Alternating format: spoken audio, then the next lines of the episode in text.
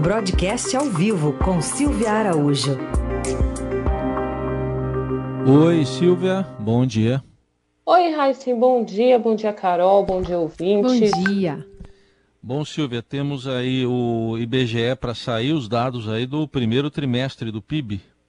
Exatamente, daqui a pouquinho, né, Raíssa, a gente vai conhecer como é que se comportou a economia brasileira nesse primeiro trimestre do ano. A gente já deu alguns spoilers aqui no jornal, né, ao conversar sobre os indicadores do primeiro trimestre, que também foram divulgados pelo IBGE, como pesquisa de serviço, indústria e varejo.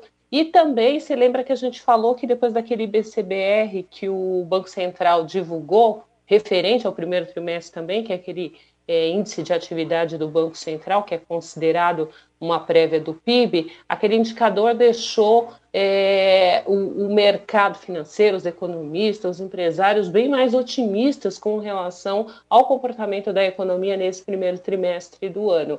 E a expectativa, é, na média, é de que o PIB apresente um crescimento ali em torno de 0,7% nesse primeiro trimestre. É pouca coisa? É, é pouca coisa, não deve crescer nem 1% se essas estimativas forem confirmadas, mas ao menos ela é bem melhor do que se projetava anteriormente, porque existia uma estimativa inicial, logo no comecinho desse ano, de que o primeiro trimestre seria muito ruim e que o PIB seria negativo, ou seja, teria contração da economia no primeiro trimestre do ano, ao invés aí dessa pequena alta que está sendo esperada agora. E a gente lembra, né, Heisen, que o primeiro trimestre desse ano ele foi marcado pela ausência dos programas de assistência, né, como o auxílio emergencial, que passou a vigorar, é, passou a ser pago, na realidade, só a partir de abril.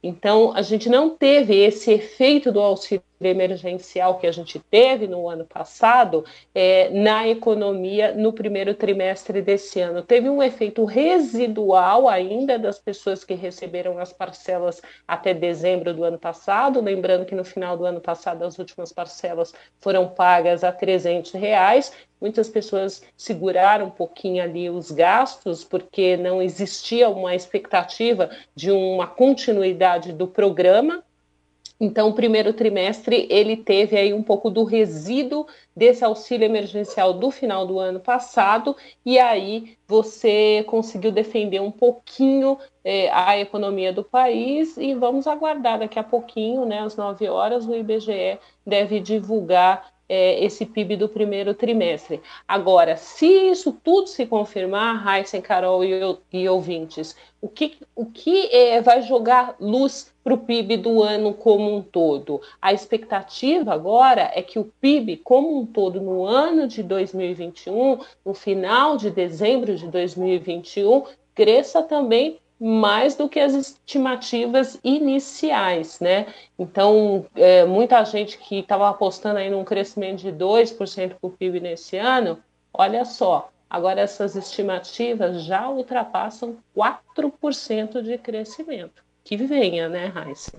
É. Que venha. Tem, tem, tem banco falando em 5, né? É bem otimismo mesmo. Pois é, tem, as pessoas estão bastante otimistas, deve puxar um pouquinho aí pela indústria também, que a indústria ficou muito parada, né, Carol? Então, uhum. as encomendas devem começar a rodar é, num ritmo mais acelerado e a indústria, a gente sabe que é sinônimo de emprego, né? A indústria uhum. rodando mais é, a sua produção é sinal de contratações à vista que é outro item aí da economia, outra variável da economia que está bastante prejudicada por conta também da pandemia e que precisa começar a baixar um pouco aquelas taxas de desemprego que a gente conversa aqui no jornal, né? Falemos também de inflação, porque essa sim tem projeção de subir ainda mais, né? Pois é, uma coisa vai puxando a outra, né? E isso acaba preocupando um pouco, porque se você tem uma economia recuperando de uma forma mais acelerada do que as previsões, corre-se o risco de você tirar um pouquinho aí a inflação dos eixos. E a gente tem agora uma pressão adicional. A gente está inaugurando aqui é, o mês de junho com pressões adicionais aí da inflação, que a gente tem a energia elétrica que subiu, está subindo a partir de hoje. A gente está em bandeira vermelha, é, fase 2, que é aquela bandeira vermelha, que ela é a mais turbinada, se paga R$ reais a mais é, na conta de luz a cada 100 kW consumido. Então, a conta de luz vai subir, vai pesar na inflação e pesa na inflação como um todo, né, Carol? Porque pesa para a indústria, para o comércio e pesa para a população como um todo.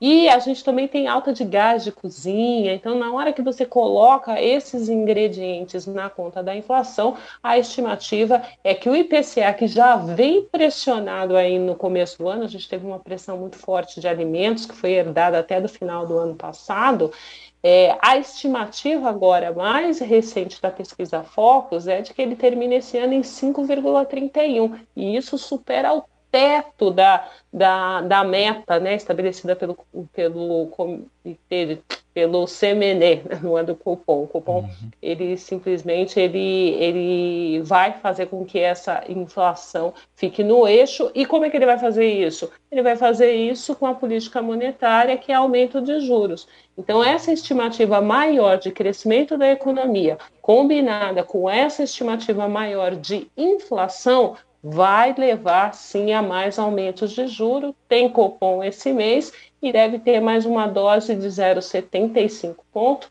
E aquela Selic, que estava tão baixinha no começo do ano de 2%, deve encerrar o mês de junho em 4,25%. Muito bem.